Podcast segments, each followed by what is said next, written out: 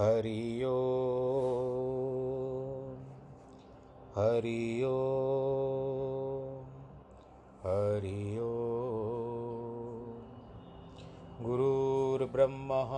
गुरुर्विष्णु गुरुर्देवो महेश्वरः। गुरुर्साक्षात् परब्रह्मः। तस्मै श्रीगुरवे नमः। विघ्नेश्वराय वरदाय, सुरप्रियाय, लम्बोदराय, सकलाय, जगद्दिताय,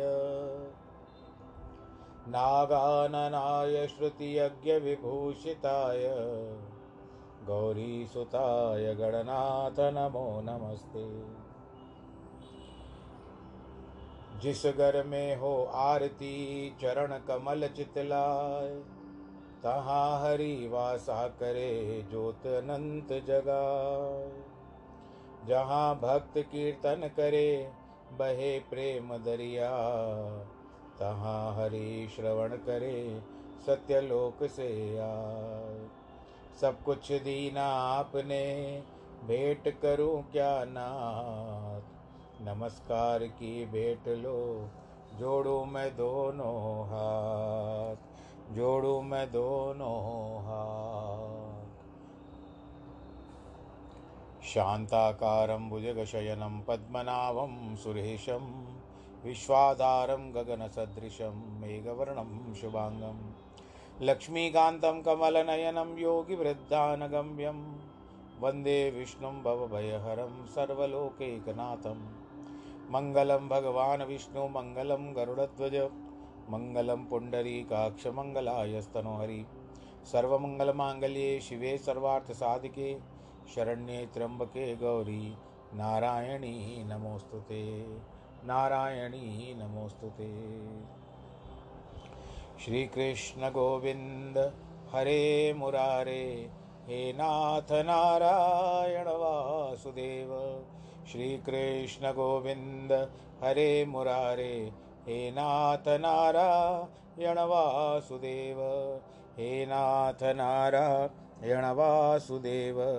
श्रीनाथ नारायण वासुदेव। हे नाथ नारायण वासुदेव।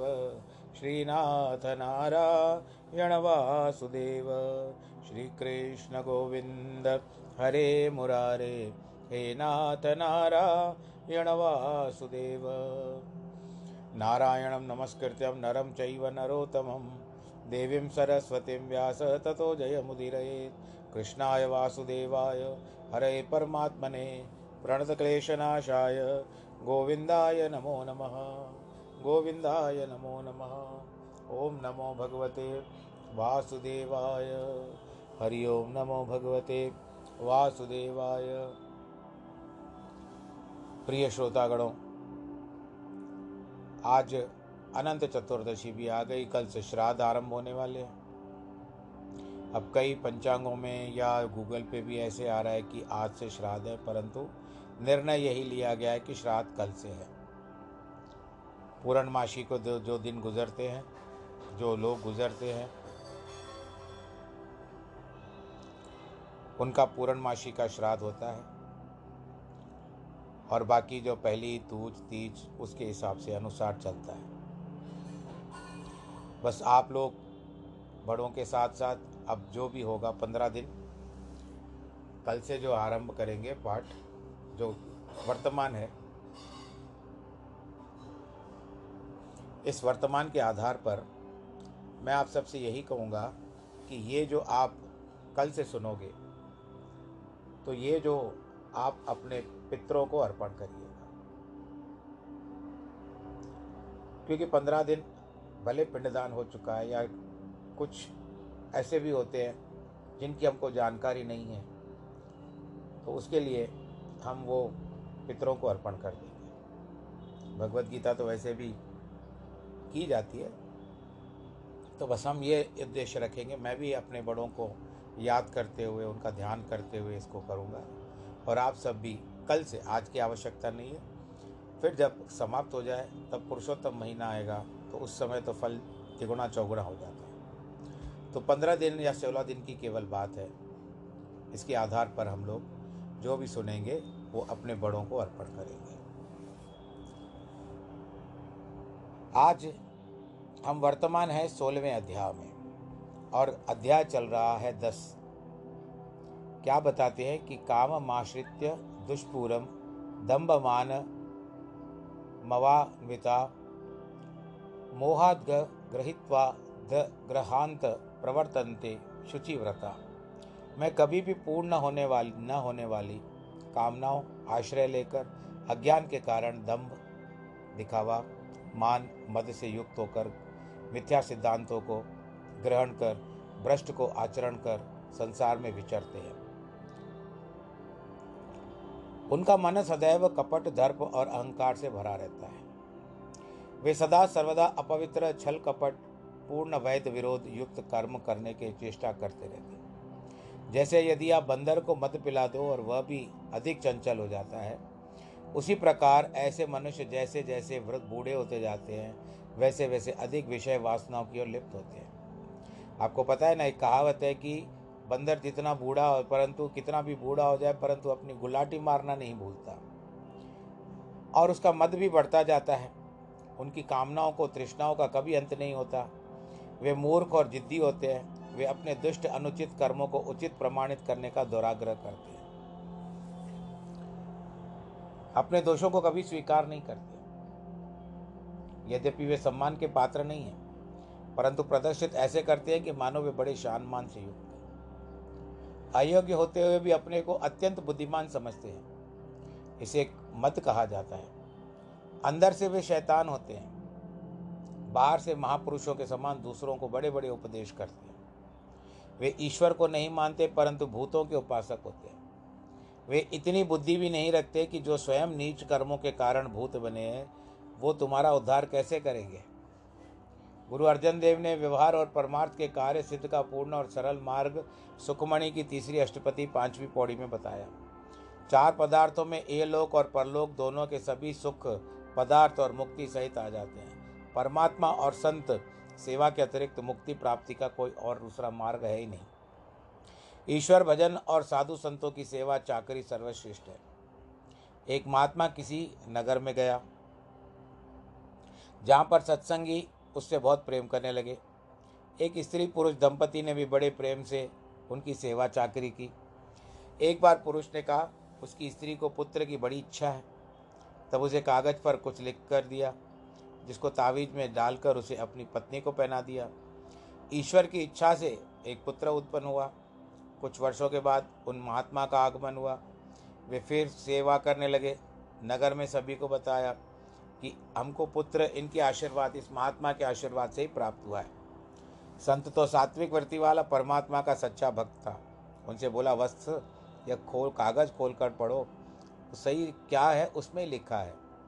उन्होंने खोल कर देखा तो उसमें लिखा हुआ था, हे प्रभु तो कुत्ते बिल्लियों को भी पुत्र देता है तो इस बेचारी को दया करके एक पुत्र दे दे।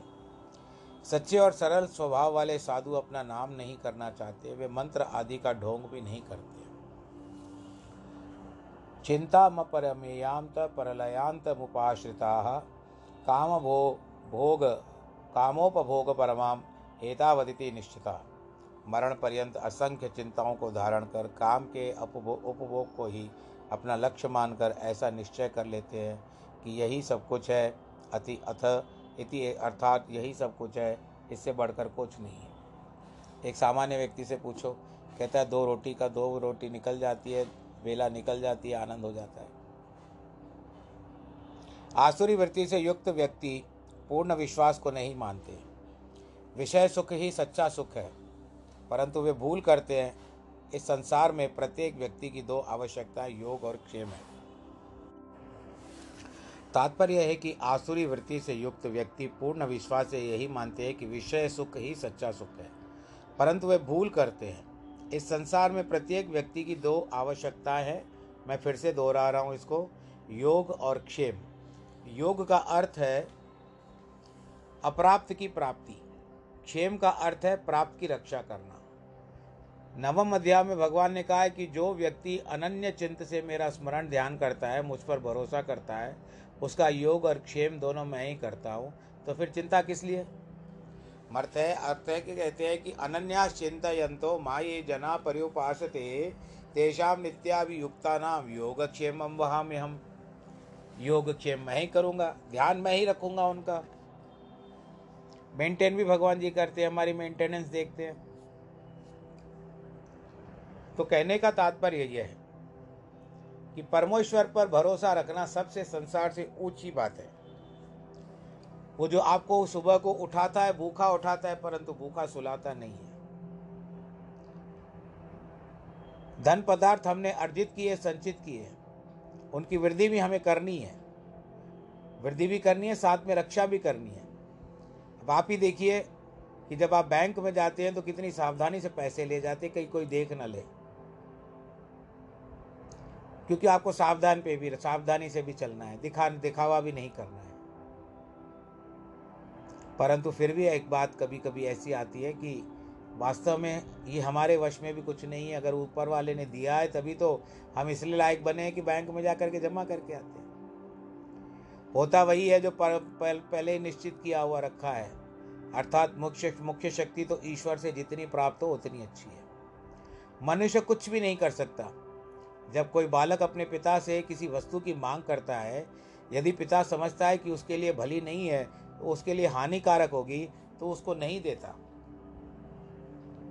तब बालक दुखी हो जाता है और सोचता है कि मेरा बाप मुझ पर अत्याचार कर रहा है। परंतु वस्तु स्थिति तो यह कि पिता उसके स्वास्थ्य और कल्याण के लिए ऐसा कर रहा है। इसी प्रकार मनुष्य भी अनेक कामनाएँ करता है, इच्छाएँ करता है। यदि परमात्मा से इच्छाएँ पूर्ण नहीं करता, हम दुखी हो जाते हैं, फिर प्रभु हमारी सुनता ही नहीं है। कुछ तो यहाँ तक कहते हैं कि प्रभु अन्याय कर रहा है। ये सच में बात है। मैंने कई लोगों को सुना है कि भगवान के पास बहुत अन्याय है। परंतु जो गुरमुख हैं, वे न तो किसी पदार्थ या काम की चिंता करते हैं, न ऐसा कोई मनोरथ धारण करते हैं।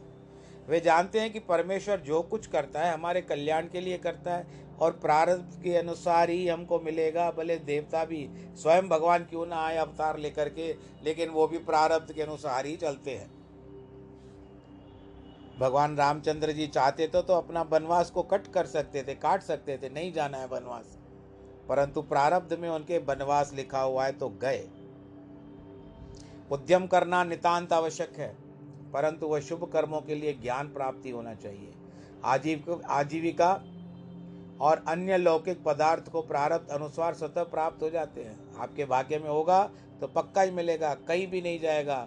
आने वाली वस्तु दौड़ करके आती है और जाने वाली वस्तु जो आपके हाथ से जाने चाहती है, वो कितनी भी देर रोकने का प्रयत्न करो, वो तो निकल ही जाती है। अब जैसे पशु, पक्षी, कीट, पतंग से भी परमेश्वर आहार पहुंचाता है।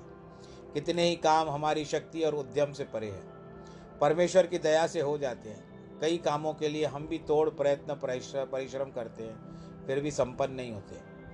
किसी व्यक्ति ने एक गीदड़ी को पकड़ा, वह काटने लगी उसने सोचा कि इससे पिंड छुड़ाना चाहिए, किसी मूर्ख को बेचना चाहिए। ऐसा सोचकर पीछे आठ दस चांदी के रुपए फेंक दिए। उसकी रस्सी से बांधकर बैठ गया। वह अपने को उस रस्सी से छुड़ाने की चेष्टा करने लगी। इतने में एक मूर्ख वहाँ से गुजरा, बोला, श्रीमान, इसको क्यों पकड़ के बैठे हो? वे व्यक्ति बोला, बंधुवर, यह जो अपना मल त्याग नहीं करती, मात्र चांदी के रुपए त्याग करती है। मूर्ख ने वहाँ पर जो पड़े हुए आठ, दस दस रुपए देखे उसे सच मान लिया। कहते, मुझे दे दो। बूढ़ धूर तो बोला बंधुवर तू इसे भले ही ले जा, मैं दूसरी पकड़ लाऊँगा। तू मुझे सिर्फ़ पचास रुपये दे दे। मूर्ख ने तत्काल पचास रुपये दे दिए। गीदड़ी को घर लेकर के पहुँचा। जब घर में गीदड़ी ने त्यागा तो वह मल ही था, न कि रुपये वह अत्यंत दुखी हुआ, किंतु अब क्या कर सकता था? माया है गीदड़ी जिसे हम पकड़ना पकड़ते हैं, उसे दुख मानकर भी हम उसे दूसरों के सिर पर उसकी प्रशंसा करते हैं। माया से यह सुख है और सुख है। उसे सभी पदार्थ प्राप्त होते हैं, किंतु वास्तव में दुख और क्लेशों के अतिरिक्त माया से कुछ भी नहीं मिलता। हो सकता है कि उससे भोग पदार्थ की प्राप्ति हो, किंतु भोग पदार्थ के घटने या नष्ट होने पर दुख और क्लेश करने से भी अधिक बढ़ जाते हैं। न तो उस माया रूपी गिदड़ी को छो छोड़ पाते हैं और न ही उससे सुख पाते हैं। क्योंकि माया तो चंचल है, छल है, प्रवंचना है। यह हीरे जैसा अमूल्य मानव जन्म इस गीदड़ी को पकड़कर रखने या उसके पाने की चेष्टा में गवाना मूर्खता है। वह मानव जीवन तो अविनाशी सुखों की प्राप्ति के लिए मिला है, परंतु आसुरी संपदावान उस माया रूपी गीदड़ी से सुख प्राप्त करने की इच्छा करता है और करते करते अंत में हाथ मलते हुए संसार चले जाते संसार से। ईशा पाश शतेर्बद्धा काम क्रोध परायणा ईयंते काम भोगार्थ मन्यायनार्थ संचय, संचयान। सैकड़ों आशाओं की फांसियों से बंधे हुए पुरुष काम क्रोध के वशीभूत होकर विषय के भोगों को प्राप्त करने के लिए अन्यायपूर्वक धन संग्रह कठोर प्रयत्न करते हैं। इस श्लोक में भगवान आसुरी स्वभाव से युक्त व्यक्तियों के चार लक्षण विशेष रूप से बताते हैं। प्रथम तो प्रथम तो आशा रूपी सैकड़ों फंदे बंधे हुए उनका कोई अंत नहीं है। एक आशा पूर्ण होने से पहले दूसरी आशा का जन्म हो जाता है। दूसरी में काम, क्रोध, लोभ, मोह, अहंकार फंसे हुए हैं। तृतीय में कामादि विषय भोगों को प्राप्ति करने के लिए सतत प्रयत्न करते रहते हैं और चतुर्थ के अन्य अनान्य से धन संपत्ति का संचय पूरा प्रयत्न करते हैं। संसार में दुखी या सुखी कौन है? क्या केवल वे दुखी है जो रोज बीमार है? जिन्हें दुख लगा हुआ है, या तो निर्धन है, क्या वे लोग सुखी हैं जो बड़े बड़े उद्योग और धंधों में लगे हुए हैं? बहुत सारी धन संपदा है, जिसकी कोई गिनती भी नहीं कर सकता।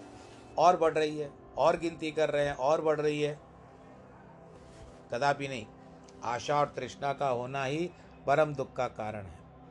सुखी और आनंदमय जीवन वही व्यक्ति करता है करता है, जो अपने अंतकरण के सभी आशाओं, तृष्णाओं को निकालकर ईश्वर की करनी पर संतुष्ट रहता है, सदैव उसका आभार मानता है। महाभारत के शांति पर्व में एक शिक्षापूर्ण कथा आती है। पिंगला नामक एक वैश्या थी, जो परम सुंदरी थी। एक दिन अपने प्रियतम से मिलने की आशा धारण कर संपूर्ण रात्रि उसकी प्रतीक्षा में जागकर घर से बाहर जा, आ भी घर से बाहर भीतर आ रही थी। परंतु कोई नहीं आया। जब प्रभात हुआ, सुबह हुई तो पूर्व जन्म के कुछ शुभ कर्मों के कारण उसका भाग्य जाग उठा। तब उसे केवल ज्ञान की प्राप्ति हुई। एक मिथ्या सखा के लिए मैंने सारी रात प्रतीक्षा में व्यर्थ नष्ट कर दी। वही प्रतीक्षा मैं यदि परमेश्वर से करती, प्रेम से कर, प्रेम से परमेश्वर से करती तो मेरा कुछ न कुछ तो बन जाता। मन में वैराग्य आया तो तत्काल मन से दुख दूर हो जाते हैं और अत्यंत प्रसन्न हो जाती है। सभी कर्म यदि परमेश्वर को समर्पित कर दें तो निश्चय ही हम सुखी हो जाएँगे। परिवार में भी सभी कर्मों का भार बड़ों पर सौंपने से छोटे आनंद से अपने दिन बिताते हैं। सिर्फ़ उन्हें बड़े को आज्ञानुसार चलना पड़ता है। किंतु चिंता करने से कोई आवश्यकता नहीं रहती। है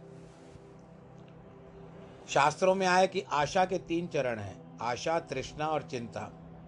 पहले आशा उत्पन्न होती है, इतना धन मिले, इतना पदार्थ प्राप्त हो जाए उसकी प्राप्ति के पदार्थ, धन पदार्थ मिलने की इच्छा उत्पन्न होती है।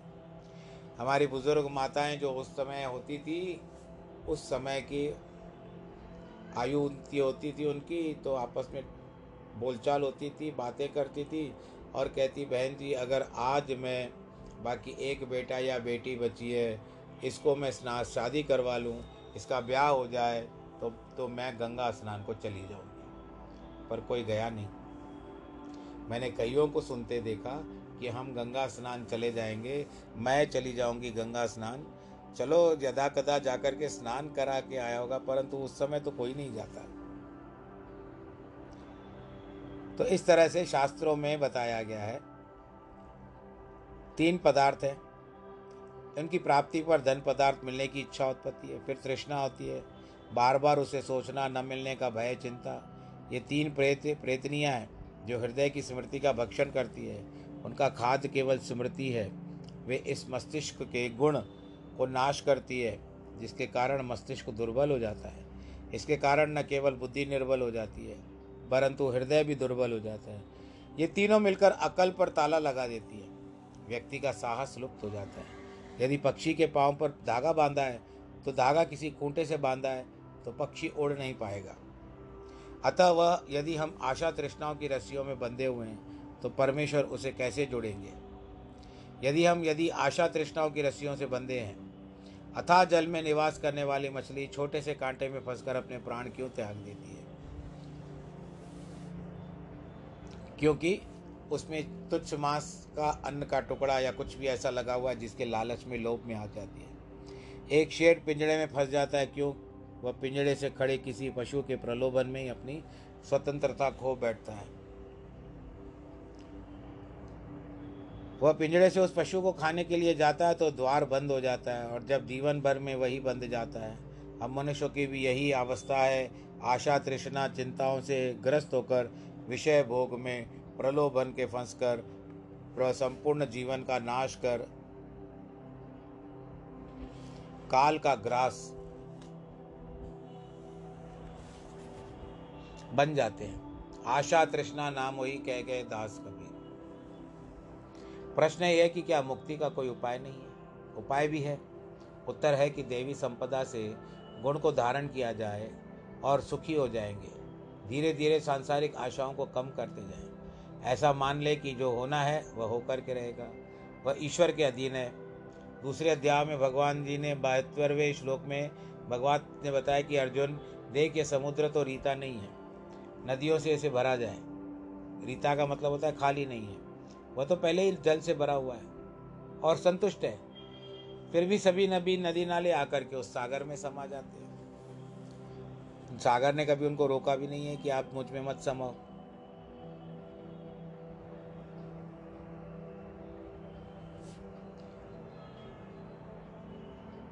पर्वतों से निकल नदियाँ दौड़ दौड़ कर सागर के साथ जाकर के मिलती है। तभी उनको शांति मिलती है। जो मनुष्य सागर सदृश संतुष्ट है, भगवान में दृढ़ विश्वास रखते हैं, उनकी सभी कामनाएँ परमेश्वर पूरी करते हैं। दैवी संपदावान नित्य यही प्रार्थना करते रहते हैं कि, हे प्रभु, मुझे कोई इच्छा मत दे, जो तू मेरे लिए करना चाहता है, वही मैं उचित समझता हूँ।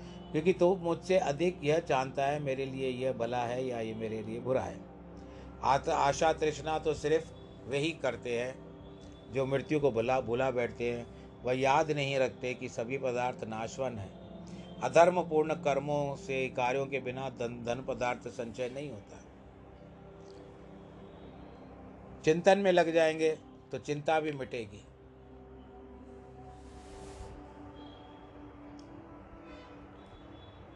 फ्रंटियर प्रांत में एक पुलिस कांस्टेबल था।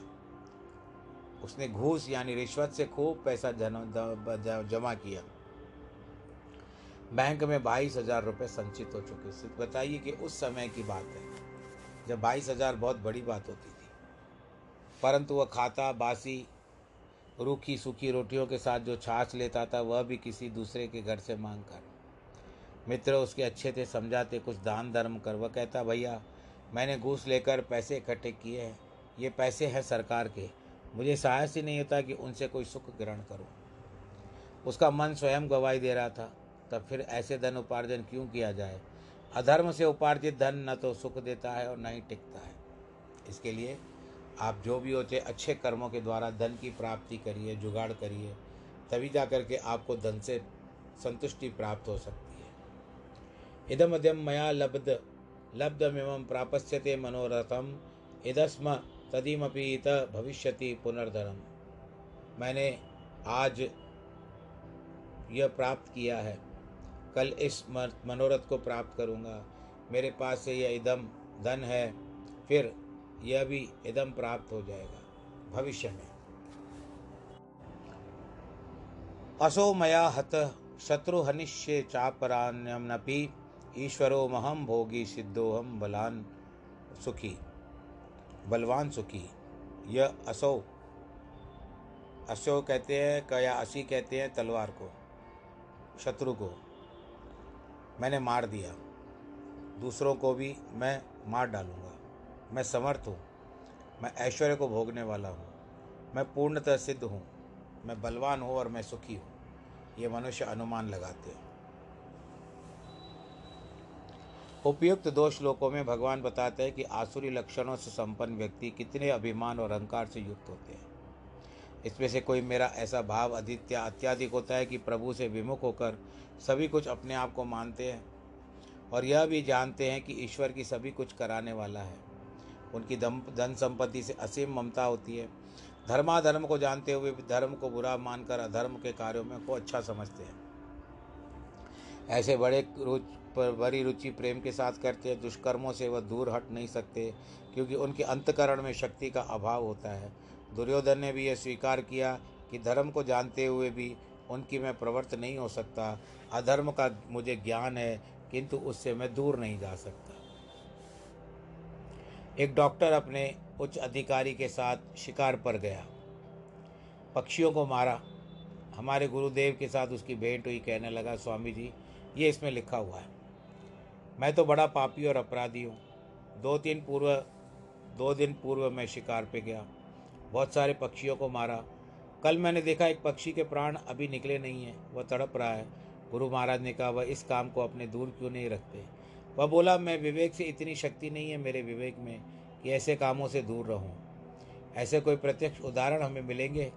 रजो और तमोगुण के प्रबल होने पर विवेक तो नष्ट हो जाता है। यह ज्ञात नहीं रहता कि क्या भला है, क्या बुरा है। मनुष्य में तो अपने को रोकने के लिए शक्ति भी नहीं रहती। आसुरी भक्तों की ऐसी अवस्था होती है कि पापों और दुष्कर्मों के कारण सच्चा सुख प्राप्त को नहीं होता है। आसुरी संपदा वाले वाहन दूसरों को दुख देने के और डराने का प्रश्न, प्रसन्न रहते हैं। अत्याचार करने से कभी नहीं चकते क्योंकि वे अपने को बलवान और शक्तिकाल समान समझते हैं। मेघनाथ ने भी अपनी मूछों पर हाथ उठाकर चला कर देखा था कि ये लक्ष्मण कौन है या राम कौन है, मैं देखता हूँ। उनकी एक भुजा, उसके महल में उसकी पत्नी सुलोचना के आगे आकर के कट के गिरी। उस हाथ ने स्वीकार कर लिया कि श्री राम और लक्ष्मण सर्वसमर्थ है। आपको रामायण सीरियल में ये नहीं दिखाया गया। हम सभी ने व्यर्थ ही विमुक्ता के कारण उन्हें युद्ध किया है। ज्ञान गया, फिर रावण को भी समझाने लगा, लेकिन रावण नहीं समझ पा रहा था। आड्यो बिजन बिजन वान, वानस्मी कौन तोस्ति कोन्योस्ति सदृशो मया? यक्षे दास्यामी मोदिश्य हृदय ज्ञान विमोहिता है मैं बड़ा धनवान हूँ। उच्चकल में उच्च कुल में उत्पन्न हुआ कुलीन हूँ। घर समान, दूसरा कौन है? मैं यज्ञ करूँगा, मैं दान करूँगा, खूब आनंद मनाऊँगा। इस प्रकार अज्ञान से मोहित रहने वाले को कहते हैं अज्ञान विमोहिता अनेक चित्त विभ्रांता, मोह जाल समावृता प्रसक्ता काम भोगेशु, पतंती नरके शुचो अनेक प्रकार से भ्रमित चित्त वाले मोह के जाल में फंसे हुए विषय भोगों से अत्यंत आसक्त असुर लोग महान अपवित्र अशुचि नरक में गिरते हैं। शुचि का मतलब शुद्ध नहीं होता। अशुचि।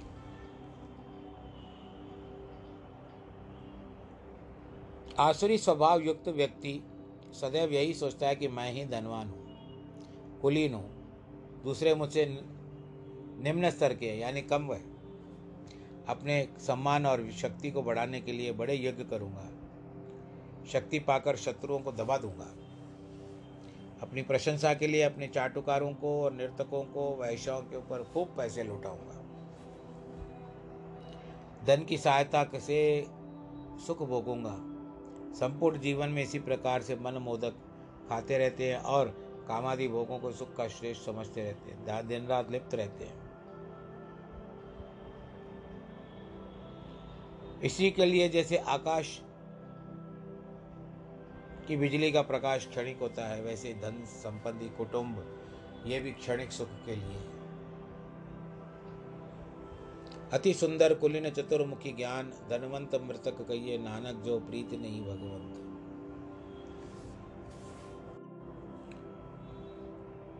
दैवी संपदावान ये सभी पदार्थ प्राप्त करके अभिमान रहित होकर व्यवहार से चलाते हैं। सभी पदार्थ दूसरों की सेवा और भलाई से कामों में लगाते हैं। परमात्मा से प्रेम करते हैं। वे जानते हैं कि संसार चार दिन की चांदनी है। परमेश्वर के भजन उपासना से ही सच्चे सुख की प्राप्ति होती है।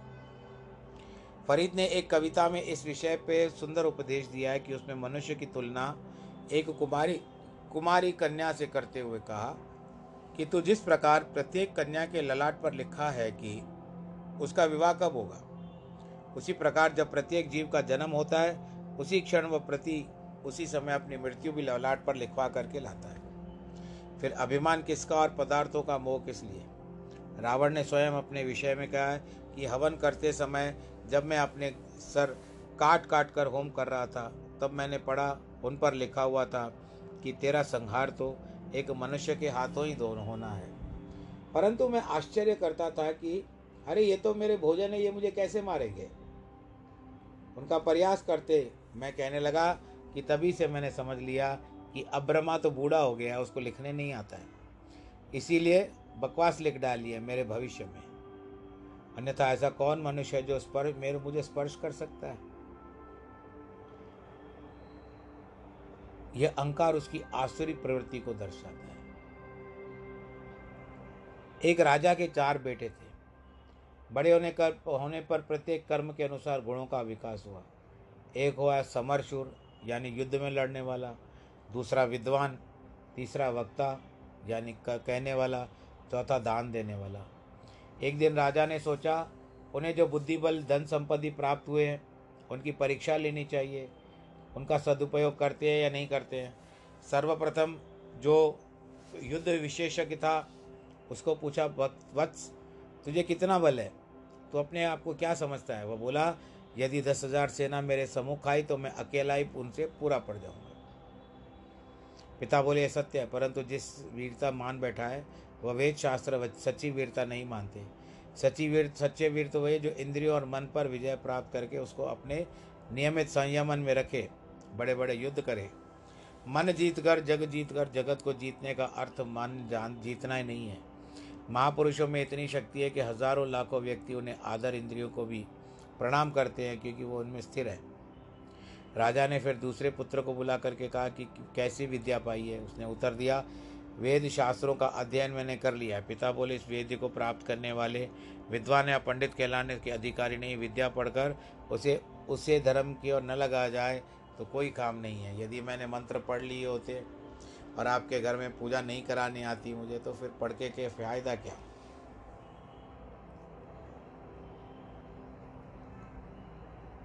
यदि व्यक्ति निरक्षर है, किंतु धर्म को समझकर उसके अनुसार आचरण आचरण करता है, वही सच्चा पंडित है। विद्या पाकर कभी अभिमान नहीं करना चाहिए। राजा ने तीसरे पुत्र को बुला कर कहा कि तू कितना सुंदर वक्ता है, कथा कहने वाला है बहुत अच्छे अच्छे व्याख्यान दे सकता है। पिता बोले, सुंदर वाक्यों के दूसरों को हृदय आकर्षित किया तो क्या हुआ? ये तो एक वैश्य और नर्तकी भी कर सकती है। दूसरों की भलाई में अपना मन लगाना चाहिए। किसी की निंदा उचित नहीं है। वक्ता वही अच्छा है जो परहित के उपदेश करे, दूसरों को उद्धार का प्रयत्न करे। यह तभी संभव हो सकेगा। फिर आखिरी में जो दानी था उसको बुलाया, कहते, क्या करते हो? कहते, मैं दानी हूँ।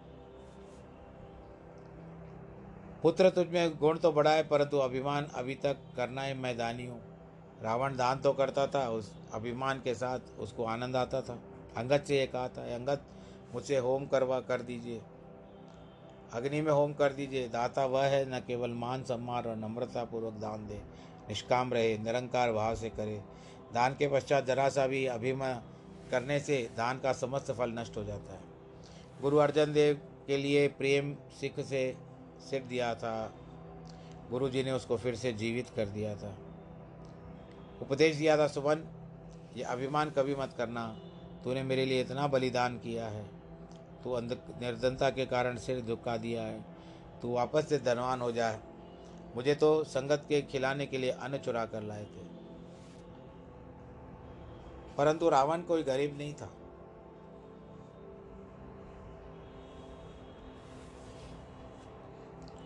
अब एक राजा था। तात्पर्य है कि ये चार उपदेश राजा ने अपने चारों पुत्रों को दिए। प्रत्येक व्यक्ति की स्मरणी स्मरणीय है। एक राजा था, दान करता था, कुछ उसके पिट्ठू थे, साधु संतों को दिया गया, सारा धन लूट लेते थे। साथ ही दान के पहले कुछ उनसे प्राप्त हो जाता था, उसको भी चुरा लेते थे। राजा उसी ढंग से दान करता वो प्रक्रिया चलती रहती। लोग उसकी खूब प्रशंसा करते राजा बड़ी दा, बड़ा दानी है। मुक्त रस्ते से हाथ दान करता है किंतु तो हल छल खपट। पर राजा जानता था कि ना ही प्रत्येक दुष्ट कर्म चाहे कितना भी छिपा कर क्यों न किया जाए वह पर्दा खुलकर ही रहता है। एक बार पंडित राजा के पास आया राजा ने उसे खूब धन दिया दान दिया उसको उत्तम घोड़ी दी उसके रकाब सोने के थे। राजा पंडित के कुकर्तियों की ओर करके उसका सवार हुआ। वह देखकर राजा ने पूछा, स्वामी, आप ऐसा क्यों कह रहे हैं? पंडित ने सीधे स्पष्ट जवाब दिया, राजन, आप तो दस्यु तो पीछे आएँगे ही नहीं। उनके देखते स्वतः तेज़ी से दूर भाग जाएँगे। दस्यु कहते हैं, दैत्यों को।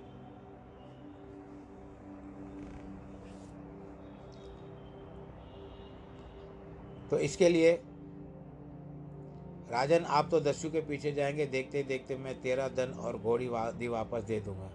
यह सुनते लज्जित हो गया राजा। तब महात्मा ने उसे समझाया, दान देकर पुनः उसमें ममता नहीं रखनी चाहिए। राजा को सुमति आई, तब उसने मन इस प्रकार में पाप करने से तौबा कर ली।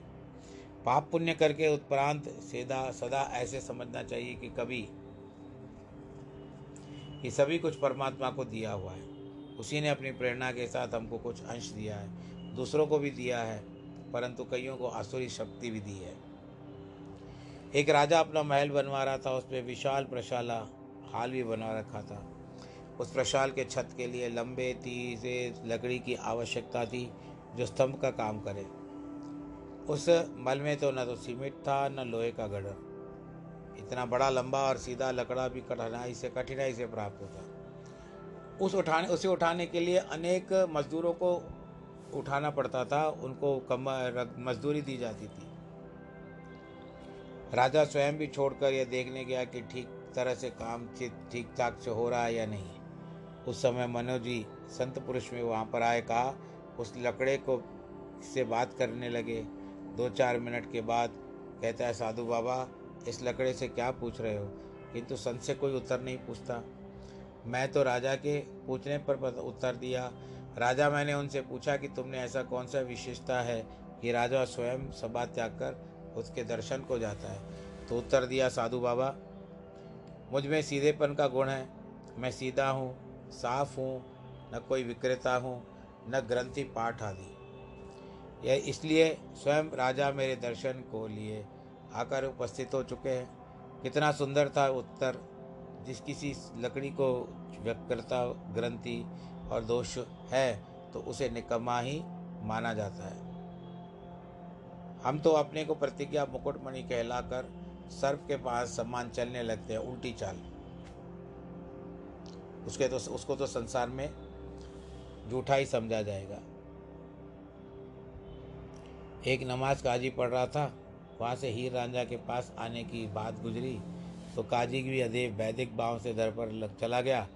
काजी ने अपना निजी में नमाज़ छोड़ दी, पीछा करते हुए कहता है, अरे बेवकूफ़, तुझे मेरी नमाज़ तुझे मेरी रम्मा नमाज़ रोक नमाज़ रोक दी उसकी ताड़ना सुनकर हीर ने पीछे मुड़कर काजी की ओर देखा कि इसमें तो यह नहीं है, ध्यान नहीं है कि मैंने काजी की वेदिका पर पाँव रखा है। अतः उसे बोली, रे काजी, मैं तो जा रही हूँ अपने प्रियतम के पास, इसीलिए तुझे कुछ दिखाई नहीं देता। किंतु अफसोस, तू जो खुदा की चिंता में खड़ा था और तुझे कैसे पता चला कि हीर आई और उसने वेदिका का पाव रखा? तू ही नमाज़ छोड़कर आ गया है। यहाँ पर सब तेरी नमाज़ है, क्योंकि खुदा के साथ सब लोग मस्करी करते हैं। आज के यहाँ पर प्रसंग को, समय करने को, पूरा करने का आदेश आ रहा है। समय को पूरा करते हैं और आपसे यही बातें करते हैं कि जो आज जिनकी वैवाहिक वर्षगांठ हो अथवा जन्म का दिन हो, उनको बहुत बहुत ढेर सारी बधाई एवं आशीर्वाद। ईश्वर आपकी मनोकामना पूर्ण करे, आपके घर में सुख, शांति कायम रखे। बच्चों का ब्याह हो जाए, जिनके विवाह वेटिंग लिस्ट वाले बच्चे हैं, जिनको संतान की इच्छा और संतान की प्राप्ति कराएँ, और इस ब्राह्मण के द्वारा या संगत के द्वारा कोई भी भूल चूक हो जाती है, बालक जान करके क्षमा कर देना। आज के प्रसंग को पूरा करते सर्वे और अपना सैनिटाइज़र ध्यान से उठाइए, हाथ साफ़ करिए, साबुन से रगड़िए, सैनिटाइज़र का प्रयोग कीजिए। ये नियमित कार्य जो है, रूटीन जिसको आप बोलते हो, ये पूरा करिए और सबको बहुत बहुत बधाई। ईश्वर आप सबको सुरक्षित रखे।